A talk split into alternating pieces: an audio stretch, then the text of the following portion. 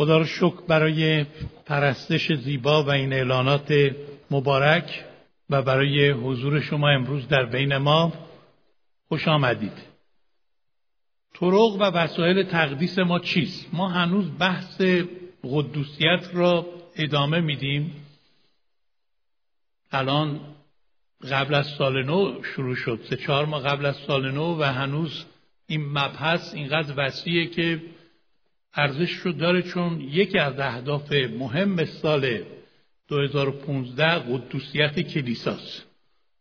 در کنار این درسای آموزشی و الهیات ما میخواییم زندگی مقدسی داشته باشیم چون می‌دونیم این خودش عامل خیلی از برکات هست چنان که هفت از نتایج زندگی مقدس رو هفته قبل عرض کردم. ولی هر هفته به یک سوال جواب میدیم. البته هر هفته که من موعظه نمی کنم هفته آینده اتفاقا یه باعث مهمان داریم.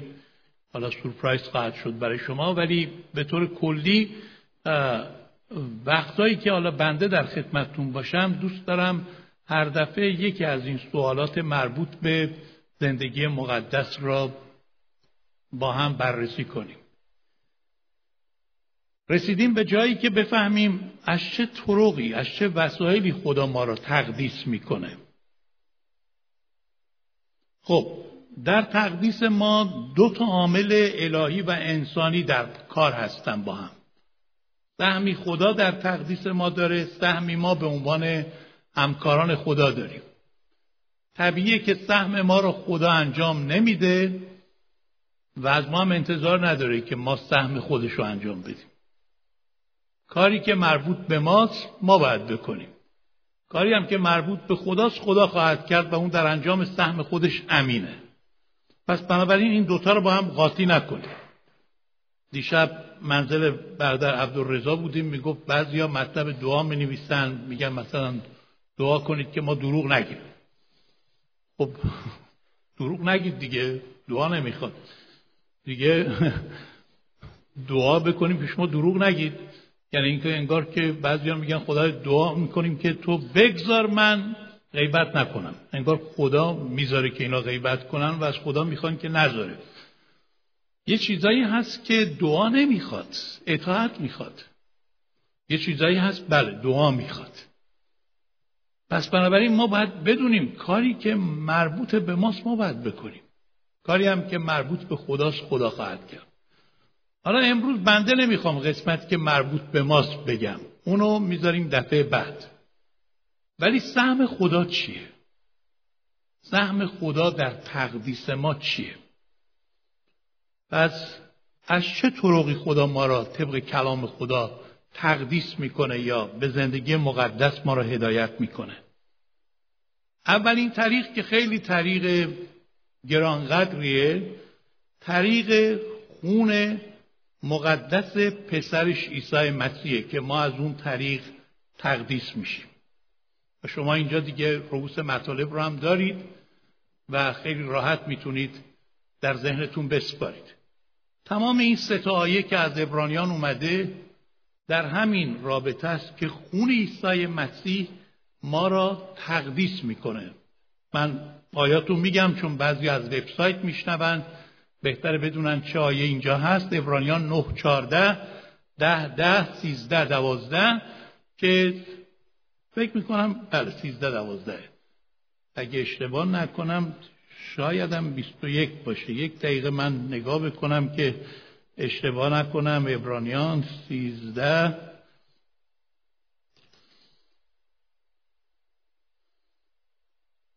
نه همون سیزده دوازده. بله. عیسی نیز تا قوم خود را به خون خود تقدیس نماید بیرون دروازه عذاب کشید. بله. تقدیس ما با خون مسیح آغاز میشه ولی ما باید هر روز خود را زیر خون مسیح قرار بدیم. در پناه خون مسیح هر روز قرار بگیریم. پس با خون شروع میشه. موقعی که شما توبه می‌کنید و به مسیح ایمان میارید قلبتون رو به او میسپارید همون موقع خون پاک عیسی مسیح شما را از گناهانتون پاک می‌کنه و طبق اول یوحنا یک هفت میگه خون پسر و عیسی مسیح ما را از هر گناه پاک می‌سازه. چقدر این آیه قویه نه؟ خون عیسی مسیح پسر خدا ما را از هر گناه پاک می‌کنه. هر گناه یعنی هر گناه. یعنی هر چقدر بعض شما وحشتناک باشه قدرت خون عیسی مسیح بالاتر از اوناست که بتونه شما را از هر نوع آلودگی گناه پاک کنه. ما آدمهایی را میشناختیم که توبه کردن ایمان آوردن که شما اگه قبلا اونا را میشناختید اصلا باور نمی‌کردید از بین اینا یه آدم خوب در بیاد. یه نمونهش اینجا بردن میلتنه که بارها شهادت شد داده. الان کشیش کلیسای ما هستن در کرویدون. برایتون هم همینطور شبانی می‌کنن و تو ست خدمت می‌کنه. ولی شما میلتن رو اگه قبلا دیده بودید واقعا اصلا هیچ کس به این شخصی که الان اینطوری خوشتیپ و شخص محترم و خیلی شخص با کلاسی شده و رهبر کلیسا شده اصلا کسی جواب سلام ایشون رو نمی‌داد. نه فقط خانوادهش هیچ کس او رو تو خونه را نمی‌داد تو جوب ها میخوابید. از بس مردم رو اذیت کرده بود و کلاهبرداری و دزدی و پول گرفتن و ندادن و فریب و دروغ و اعتیاد و دیگه نمرش صد بود در همکاری با شیطان. و با تمام ایناست چقدر ضد کلیسا بود. و روی دیوارها می نوشت در کنار اون مرگ بر آمریکا که می نوشتن رو دیوارها ایشون هم می نوشت مرگ بر برادر ادوارد. بعدش هم خودش پاک کرد اونا رو. ما پاک نکردیم. بعد اینکه توبه کرد. چقدر به ماشین کلیسا صدمه زد. و ما نمی‌دونستیم این شخص کیه این آدم وحشی کیه که این کارا رو می‌کنه. ولی بعدا خدا این شخص رو آورد. همین که باعث انحراف خیلی ها شده بود الان باعث هدایت خیلی ها شده خون عیسی مسیح ما را از هر گناه پاک می‌کنه. هللویا. ولی نه تنها اینش در شروعشه بعد از اون هم ما مرتب احتیاج به قدرت این خون داریم. این خون هر روز بهش احتیاج داریم. برای همین تو اول یوحنا دو یک و دو میگه شما گناه نکنید. اگه کسی گناهی کرد ندانسته نخواسته برخلاف میل خودش یا تصادفا مرتکب گناهی شد شفی گرانقدری داریم عیسی مسیح که کفاره است و خون او هر روز برای تقدیس ما به کار میره. مثل این میمونه که شما برید هموم دوش بگیرید سرتاپاتون رو بشورید تمیزم کیسم بکشید. دیگه از اون همومایی که خیلی دامادی عروسیه بکنید. بعد بیایید بیرون حالا دست بزنید به میز ببینید یه کمی گرد و خاک شد. لباساتون رو در نمیارید اون موقع برید زیر دوش. اونجایی رو که کثیف شده می‌برید با صابون میشورید. خون عیسی مسیح یک بار وقتی ما ایمان میاریم سر تا پا میریم زیر دوشش. ما رو کامل پاک می‌کنه. بعد از اون اگه لکه هایی به ما میچسبه میاریم زیر این خون. دوباره این تقدیس را به دست میاریم. من برای اینکه اینو بهتر بفهمید شما را به دادگاه می‌برم. دادگاه اینجا تقریبا همتون رفتید. لاقل برای جواب و اقامت و اینها اغلبتون با دادگاه کار داشتید. معمولا تو دادگاه یه وکیل مدافع هست که همیشه جانب متهم رو می‌گیره و سعی می‌کنه به قاضی نشون بده و ثابت کنه که این متهم راست میگه و یا بیگناهه و تقاضای براحت و یا تخفیف و مجاز... تخفیف مجازات رو بکنه. ولی وکیل ما عیسی مسیح درست اون وکیل ماست اما چنین شیوهی رو در پیش نمی‌گیره. مسیح نمیاد بگه این شخص بیگناهه یا خلاف نکرده. برعکسشون میگه. میگه این متهم گناهکاره او سزاوار مجازات و مرگ و عذاب ابدیه. ولی ولی آقای قاضی دستا و پای سوراخ شدهشو نشون میده بغل شکافته شدهشو نشون میده. میگه من به جای این شخص علا رغم همه بدیایی که داره جان خودم رو فدا کردم مجازات و جریمه گناهان او را پرداخت کردم. خونبه های جرم گناه او را من پرداخت کردم.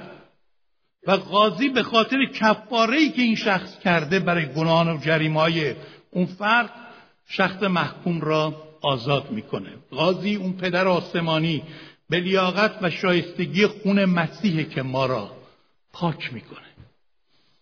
مارتین لوتر که بانی نهزت پروتستان بوده ایشون میگو بعد از اینکه این حقیقت بر اون مکشوف شد که ما با خون مسیح با ایمان به خاطر فیض خدا عادل شمرده میشیم و پاک میشیم ایشون میگه که من مرتب از طرف شیطان محکوم می‌شدم که تو گناهکاری تو نمی‌تونی زندگی مقدسی داشته باشی تو هنوز تو گناهانتی.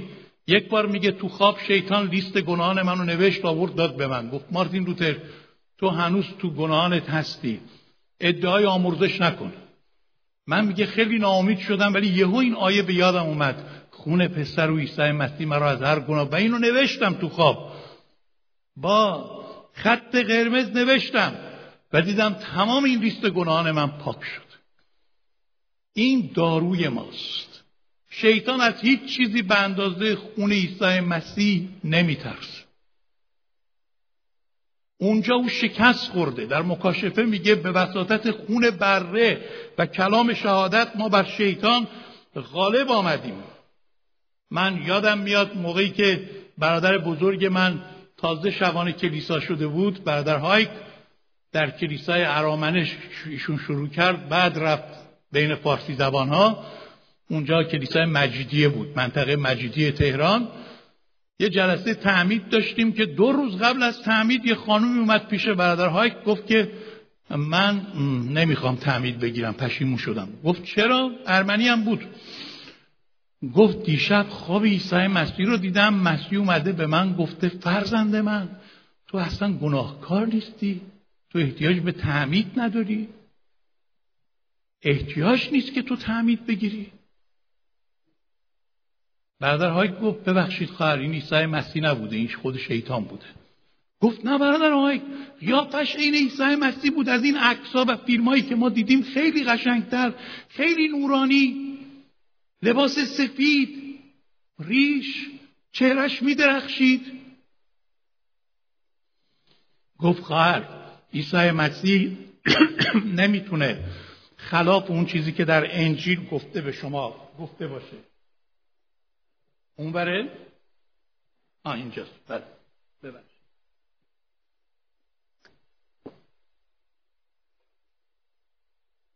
بنابراین مسیح که دو تا حرف نمی‌زنه.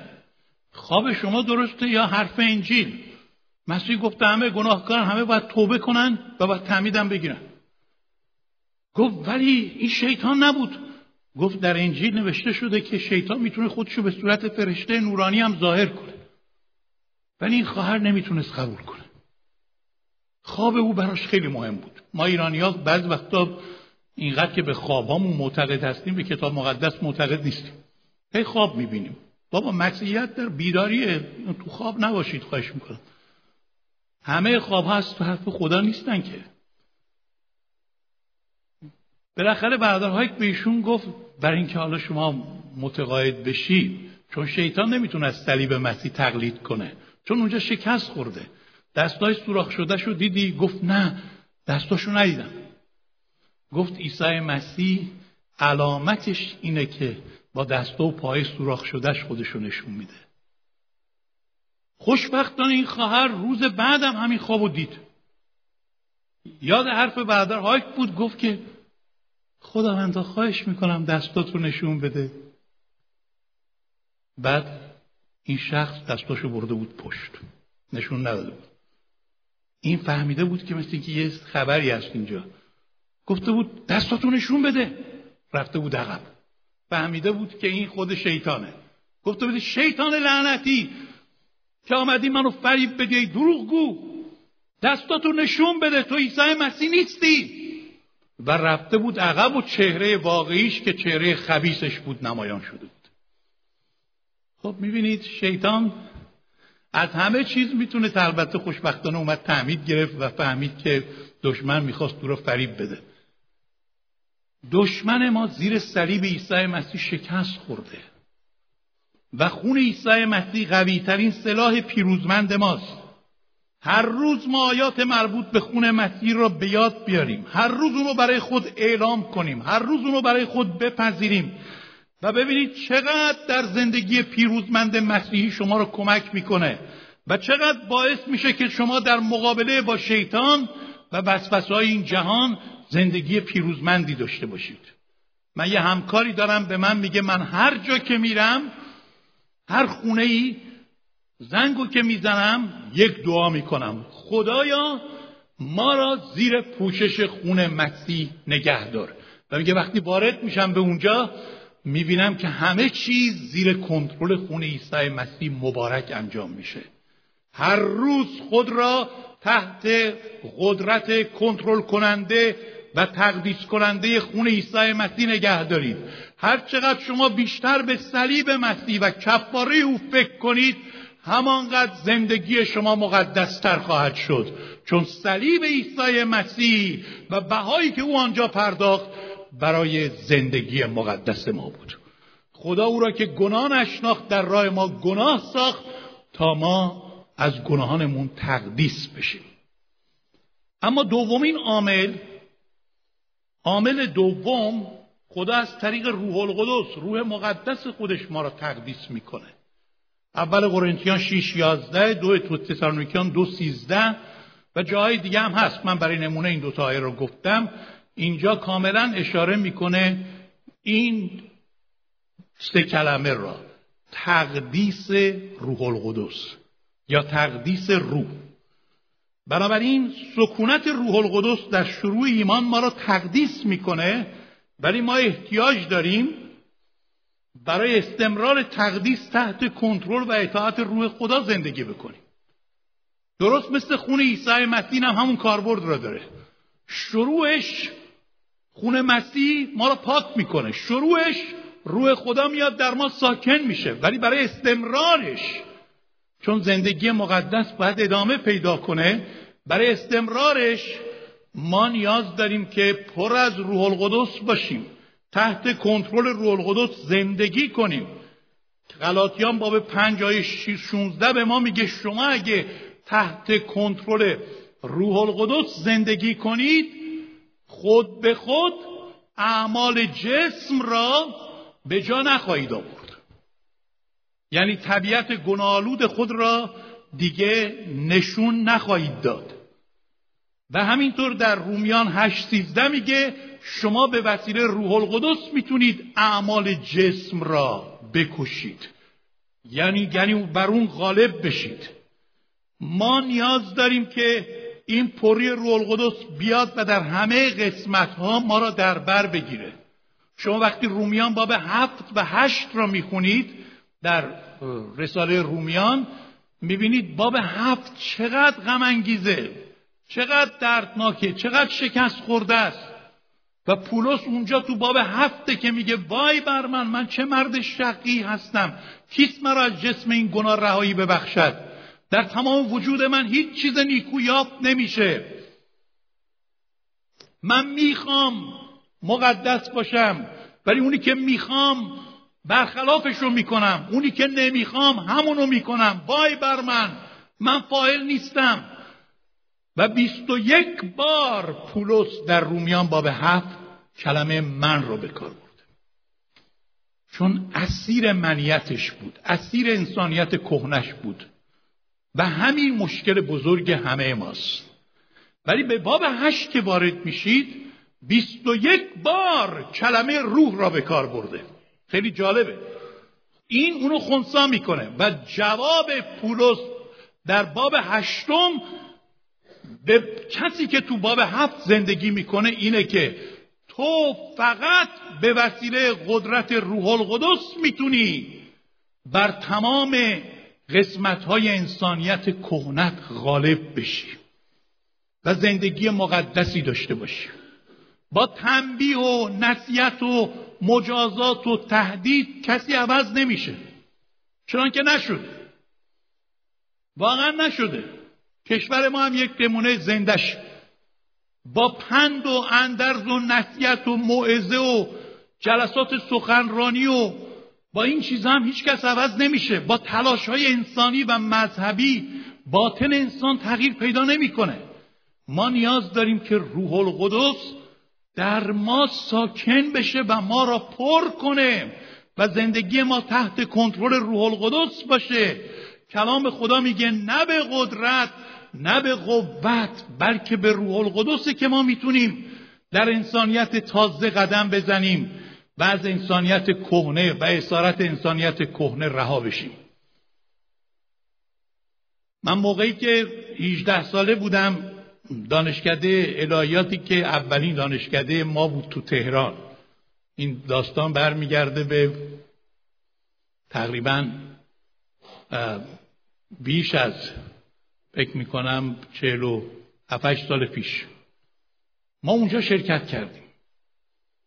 و یکی از همکلاسی های ما من اسمشم یادمه چون شما دیگه نمی‌شناسید ایشونو قدیمیه دیگه اسمشو میگم اسمش اکبر بود.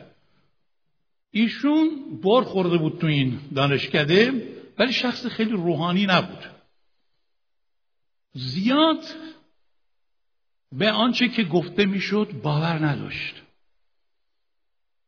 وسط کلاس مطلق می‌گفت شوخی های بیمزه می‌کرد. تو تعالیم معلم پارازیت مینداخت. ما یه معلمی داشتیم که مدیر اون دانشکده ما هم بود. ایشون خیلی تحمل می‌کرد که دو بارم به ایشون تذکر داد. ولی اون ذاتش اینجوری بود دیگه. خیلی تسلیم خدا نبود. ولی یک بار این معلم که آمریکایی هم بود. خیلی جدی برخلاف طبیعتش که خیلی آدم نرمی بود و ایشون هم از این نرمش او سو استفاده می‌کرد گفت برادر اکبر لطفا تشریف برید ببرید بیرون از کلاس انسانیت کهنتون رو در بیارید با انسانیت تازه بیایید داخل کلاس. ایشون گفت بله؟ گفت بله. همینه که گفتم. بفرمایید بیرون انسانیت کهنتون اونجا در بیارید. با این انسانیت کهنه شما نمی‌تونید تو این کلاس بمونید. و با انسانیت جدید بیایید. اکبر رفت بیرون. ما گفتیم رفت رفت دیگه ایشون دیگه پیداش نمیشه. ولی ما تو ساختمان کلیسا بودیم که تو یکی از اتاقاش این کلاس بود. مثل همین اتاقی که بغل این کلیساست. ایشون اومد بیرون. ما چهار ساعت کلاس داشتیم اون روز. تمام این چهار ساعت رو رفت کلیسا گریه کرد شکسته شد توبه کرد. وقتی کلاس ما تموم شد اکبر اومد بیرون. دیگه اون اکبر سابق نبود. واقعا انسانیت جدید را پوشید. و همانجا هم از روح القدس پر شد. به زبانهای دیگر هم سخن گفت. و خداوند او را یک مسح جدیدی و تقدیس جدیدی داد. بعدا ما از وقار و متانت و قداست این شخص خیلی تعجب می‌کردیم. اکبر خودتی؟ اصلا یه موجود دیگه ای شده بود. بنابراین عزیزان شما با تلاش انسانی خودتون نمی‌تونید آدم درستی بشید. ببخشید من اینو میگم ها شما نیاز دارید که با قدرت روح القدس زندگی مقدس داشته باشید. کلام خدا میگه نه به قدرت نه به قوت بلکه به روح من. انسان به قوت خود غالب نخواهد آمد. شاگردان عیسی مسیح بعد از پنتیکاس بود که تونستن وارد یک زندگی مقدستر و موثرتر بشن. شما باب شیش اشعیا رو بخونید اونجا می‌بینید وقتی اشعیا جلال و قداست خدا را دید فهمید خودش چقدر گناهکاره و گفت وای بر من مرد ناپاک لب هستم. همون صحبتی که هنوز صحبت زبان ما تموم نشده. بعدا کار داریم هنوز با زبان. نیمه کاره گذاشتیم اونو یه چند تا از گناهان زبان رو بررسی کردیم ولی هنوز باید ادامه بدیم. گفت وای بر من ناپاک لبم. در میان قوم ناپاک لب نیز زندگی می‌کنم. ولی خدا رو شکر خدا او رو در همون حالت باقی نگذاشت. فرشته خداوند اخگری زغالی از مذبح خدا برداشت. زغال سرخ و گرم و با حرارت. و لبهای او رو تقدیس کرد و گفت اشعیا تو دیگه تقدیس شدی پاک شدی. زبان تو دیگه اون زبان سابق نمی‌تونه باشه. کاش خداوند یکی از این اخگرها را بزنه به زبان ما. چند نفر می‌تونید بگید آمین؟ آمین. کجای دیگه زندگی ما احتیاج هست با این آتش لمس بشه؟ آتشی که میسوزونه از ریشه میسوزونه. آتشی که ضد عفونی می‌کنه آتشی که تمام میکروب ها و همه تومورهایی که تو ما آلوده است پاک می‌کنه میسوزونه. چشم ما اگه هست دست ما هست پای ما هست گوش ما هست روابط ما اگه هست هر جایی هست آتش روح خدا می‌تونه امروز هم همان کاری را بکنه که برای اشعیا انجام داد و اشعیا تونست بعد از اون بگه که لبیک خداوند مرا بفرست. من می‌خوام شهادت بدم که یک بار من وقتی برای بعضی از اشخاصی که تو کلیسا جدی نمی‌گیرن زندگی مسیح را خیلی بار داشتم و دعا می‌کردم خدا با قلب من اینطور صحبت کرد. گفت ادوارد نگران افراد ناخالص و جسمانی در کلیسا نباش. کلیسا را تشویق به پری روح خدا بکن. اجازه بده آتش روح خدا بر تک تک اعضای کلیسا بریزه. اون وقت افراد جسمانی یا زیر این آتش سوخته میشن تقدیس میشن یا میرن پی کارشون. نمی‌تونن بمونن. وقتی آتش اینجا باشه یا شخص باید بیفت تو آتیش بسوزه یا باید در بره که آتیش نسوزونه او را. آتش خدا را ما احتیاج داریم که بر سر همه ما مثل روز پنتیکاست قرار بگیره تا همه ما تقدیسی را که اشعیا یافت ما هم پیدا کنیم. سومین طریق خدا برای زندگی مقدس طریق کلام مقدسش. خدا از طریق کلام مقدس خودش ما را تقدیس می‌کنه. مزمور 119 آیه 9 یک سوالی هست مخصوصا برای جوانان که خیلی احتیاج به تهارت بیشتر دارن. میگه به چه چیز مرد جوان راه خود را پاک می‌سازد؟ بعد خودش هم پاسخ میده. پاسخ چیه؟ کسی می‌تونه بگه؟ به نگاه داشتنش موافق کلام تو. مرسی تاری بعدا یه جایزه از من بگیری به نگاه داشتنش موافق کلام تو. دیگه من انتظار دارم بعض وقتا یه آیه رو که نیمه کاره میگم شما مشال ببینیم چقدر شما می‌تونید تو کتاب مقدس تسلط داشته باشید. لاقل اگه در هیچ قسمت مثل شبانتون نمیشید در حفظ آیات مثل شبانتون بشید. من حافظم خیلی قوی نیستم من خیلی خیلی فراموشکارم. ولی کلام خدا رو چون خیلی دوست دارم رو حافظه من مونده. و من تعجب می‌کنم. بعضی وقتا ما همدیگر رو می‌بینیم اصلا از کلام خدا حرف نمی‌زنیم. از همه چیز حرف می‌زنیم با هم غیر از کلام خدا. انگار اصلا هیچ کدوم کلام رو نمی‌خونیم. چون اگه بخونیم برکت میابیم چیزی رو هم دغمه هم میدیم به هم دیگه. من اصلا حرس می‌خورم از اینکه میرم اعضای کلیسا رو می‌بینم. یا باشون قرار می‌ذارم هیچی از کلام نمیگم به من. نمیگم برادر ادوارد. حالا این همه شما تو کلیسا موعظه می‌کنید به ما میگید. بذارید هم یه چند تا برکت هم ما به شما بگیم. امروز کلام خوندم اینطور شد. بعضی هم فقط از احساسات و خواب و رویا و تجربه صحبت می‌کنن. کلامو بده کلام. این مهمه. بقیه چیزا از بین میره. کلام خداست که از بین نمیره. تو آیه یازده همین مزمور. من قسمت اول رو میگم ببینم قسمت دوم غیر از تالی دیگه کی می‌تونه بگه. کلام تو را در دل خود مخفی داشتم. چرا؟ شما هم گفتید بله بله خیلی ممنون. شما هم جایزه خواهید گرفت. کلام تو را در دل خود مخفی داشتم. حالا اینو بلند بگید ببینیم. کسی می‌تونه بگه کلام تو را در دل خود مخفی داشتم. ها یکی بلند بگه اونی که می‌تونه بگه بگه ببینم. من نش نشنیدم. بلند بیستید بگید آفرین. برای خواهر سیما هم یک کف بزنید برایشون. بله. مبادا به تو گناه بورزم کلام تو را در دل خود مخفی داشتم. یه عبارت خیلی مهم بگم اینجا هم نوشته. کلام خدا ما را از گناه دور نگه میدارد. گناه ما را از کلام خدا دور می‌سازد.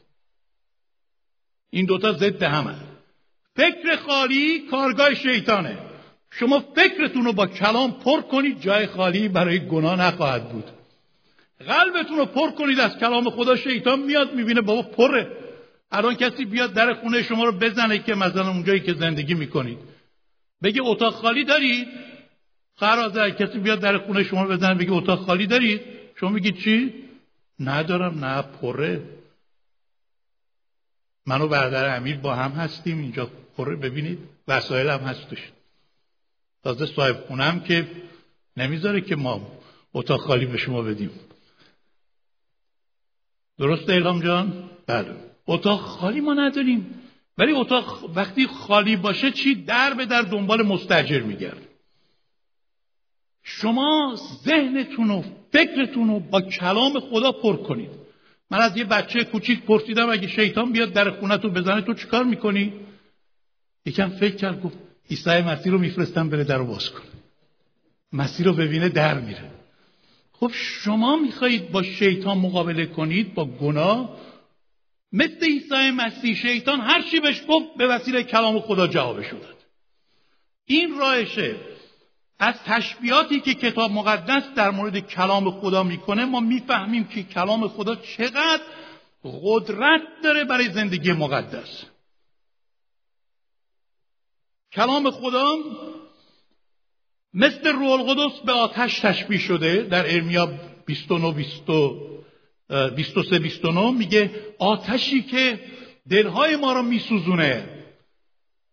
و مثل چکشی که قلبهای سخت و مقاوم را که می‌خوان با قداست الهی مقاومت کنن خورد می‌کنه. کلام خدا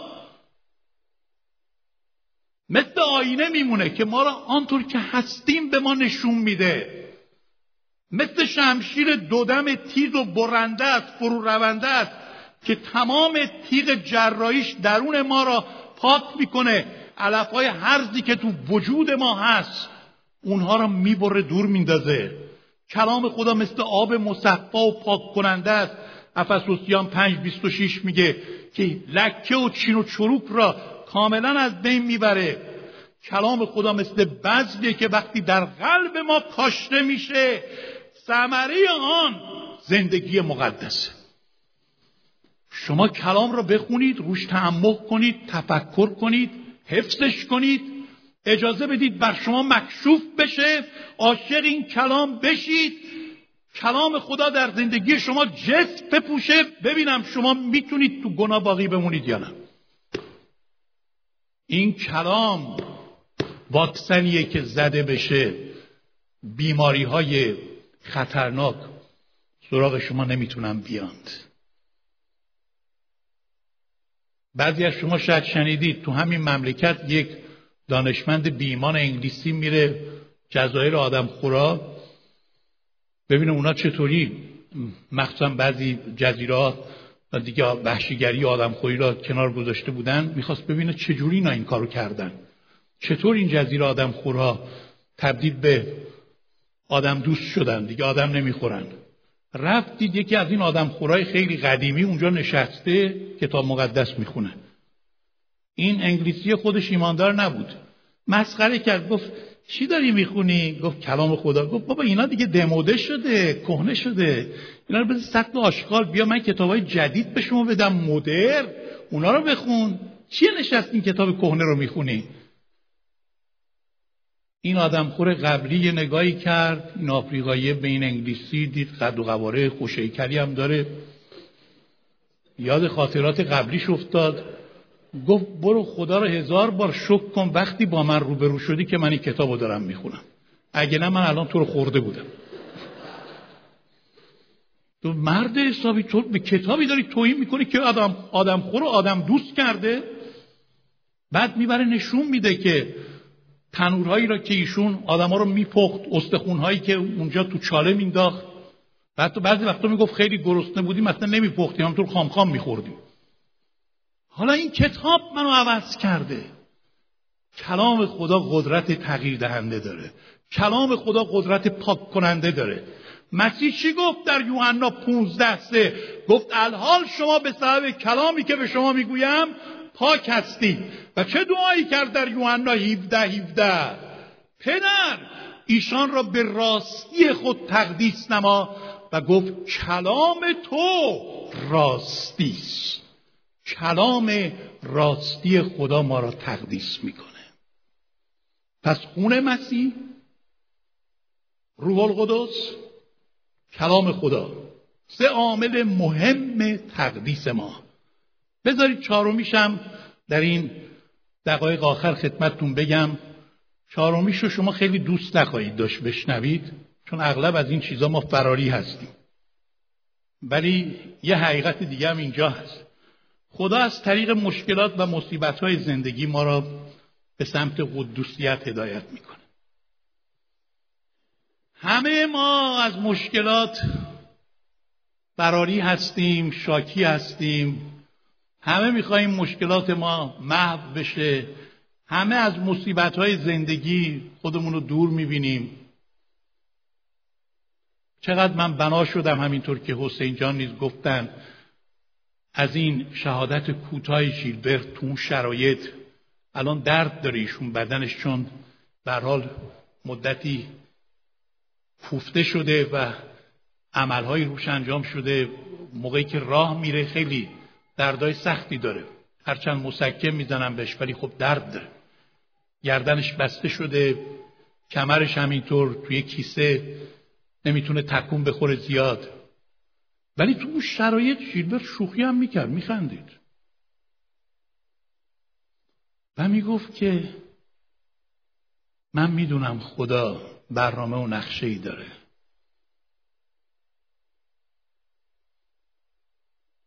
برای یکی از چشماش دعا کنید. اون قسمت چشم تو این ویدیو فیسبوک نشون نداده بود که برم کرده و یه کمی هم بیرون اومده و کمی هم تار می‌بینه.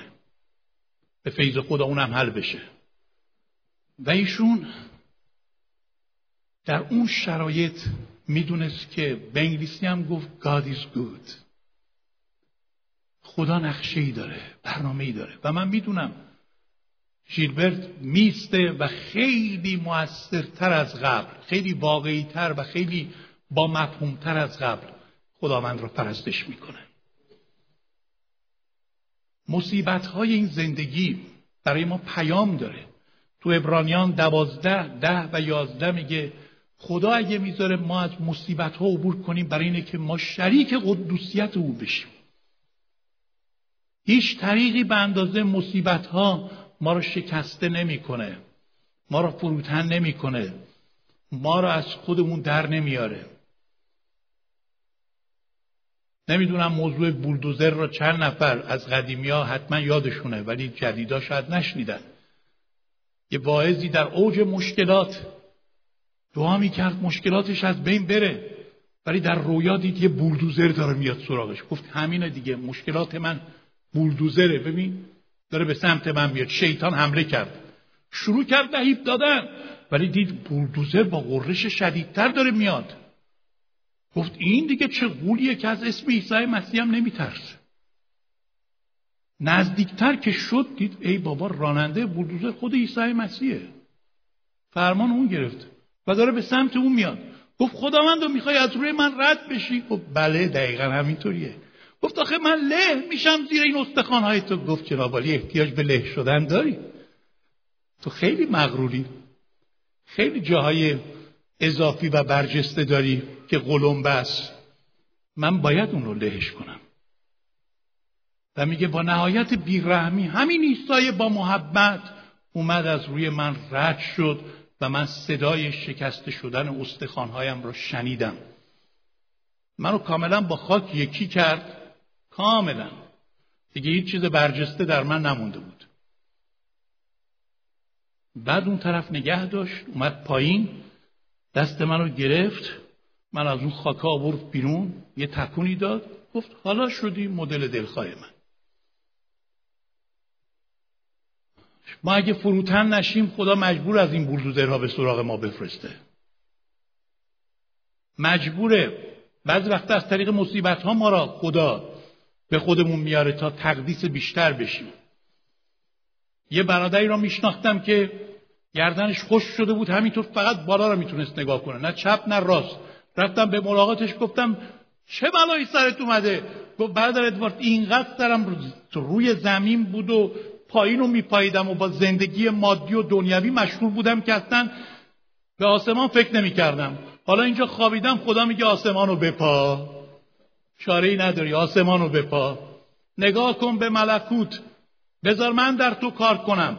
به شما بگم قبل از اینکه به این جمله خوب گوش بدید قبل از اینکه خدا بخواد برای شما کاری بکنه می‌خواد در شما یه کاری بکنه. همه دنبال اینن خدا برای اونا یه کاری بکنه. خدا میگه نخیر دنبال این باش که من در تو یه کاری انجام بدم. و مصیبت های زندگی باعث میشه خدا ما را جراحی کنه. تمام اون تومورهای اضافی را تمام جاهای مخرب زندگی ما را قسمت هایی که ناخالص آلوده است مزره همینطور که اینجا هم آمده مثل علف های حرزه ببره و ما را پاک سازه. اول پتروس پنج نمیگه خدای همه فیض ها که ما را به جلال ابدی خود در عیسی مسیح خوانده است شما را بعد از کشیدن زحمتی قلیل کامل و استوار و توانا خواهد ساخت. بعد بذاریم پیام مصیبت را درک کنیم و خدا توی مصیبت ها و بلاهایی که سر ما میاد می‌خواد در ما کار کنه بعد برای ما کار می‌کنه و بعد به وسیله ما بنابراین خواهش می‌کنم در موقع مشکلات و سختی ها غرغر و شکایت نکنیم. با خدا نجنگیم. به حال خودمون تأسف و دلسوزی نخوریم.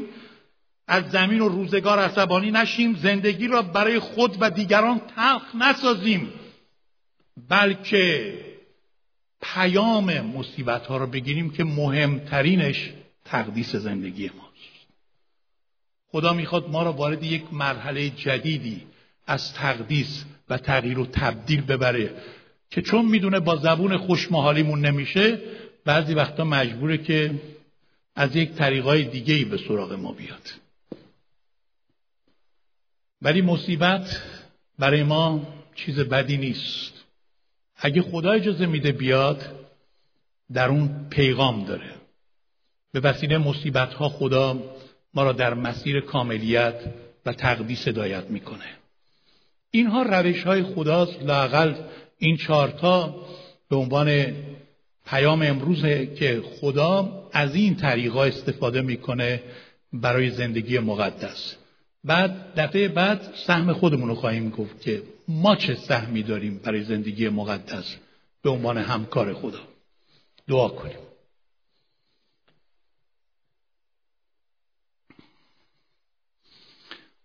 قلبهای خود را باز کنیم به حضور خداوند.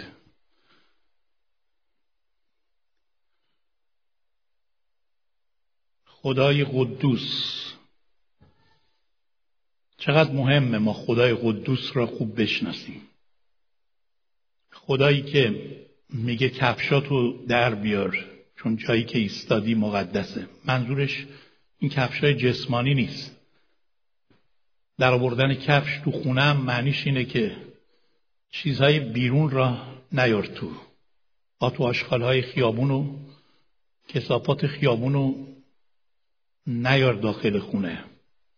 اینجا خونه مقدسه پاکه. خدا میگه اینجا حضور منه. کفشاتو در بیار. انسانیت کهنتو در بیار. بیا انسانیت جدید را که با قدوسیت حقیقی آمیخته شده اونو بپوش. بیا بیا اجازه بده من تو را تقدیست کنم. اجازه بده من تو را وارد زندگی مقدست بکنم. اجازه بده که تو را در قدوسیت رشد بدم. اجازه بده وارد مرحله تازه‌ای در سال جدید از خداست بگردانمت. امروز اجازه بده که من در تو عمل کنم. من می‌خوام کلیسای خودم را پاک کنم. قبل از اینکه در کلیسا برکات جدید بریزم معجزات جدید بکنم اعمال تازه ظاهر کنم جوابهای جدید دعا بدم. می‌خوام زندگی تو پاک کنم. خدا میگه من گناه را با محفل مقدس نمی‌تونم تحمل کنم.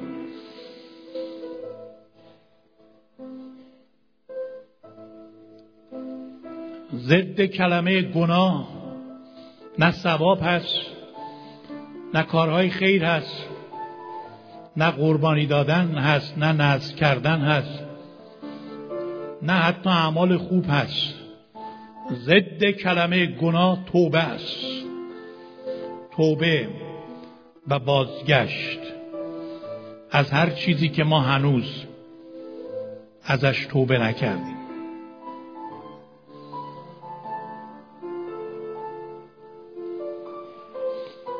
دیروز برادر عبدالرضا می گفت زندگی مسیحی کلیسا مثل یه بادکنکه. کافیه یک سوزن بخوره بش یه سوزن. تمام اون بادکنک میترک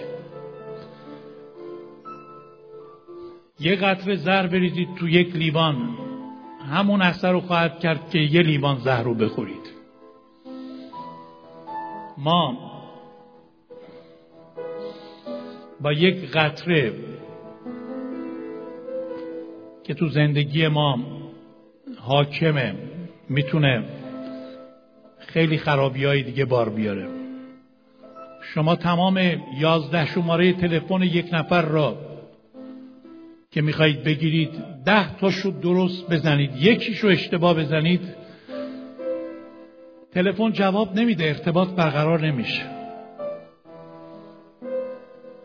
یک لحظه غفلت سبب چه تصادفات و خطراتی به وجود میاد؟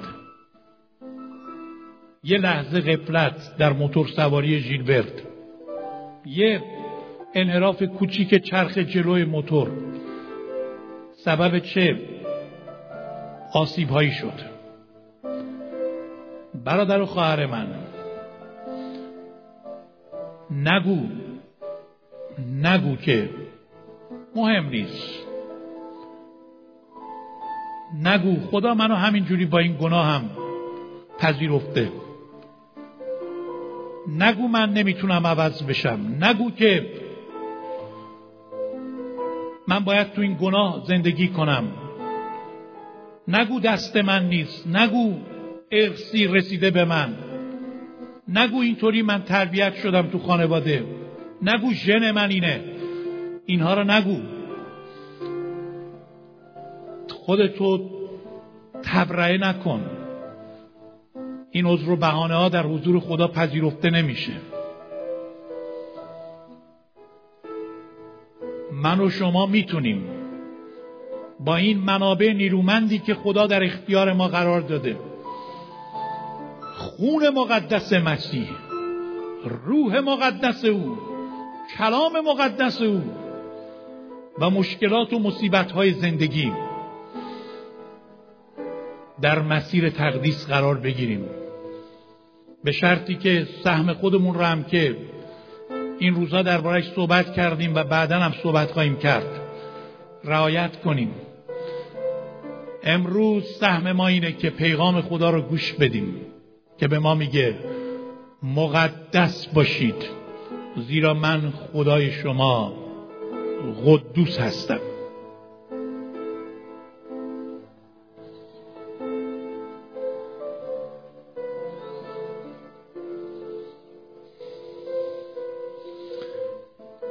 در آسمان سرودی که مرتب سراییده میشه توسط کروبیان سرافین فرشتگان مقرب حضور خدا.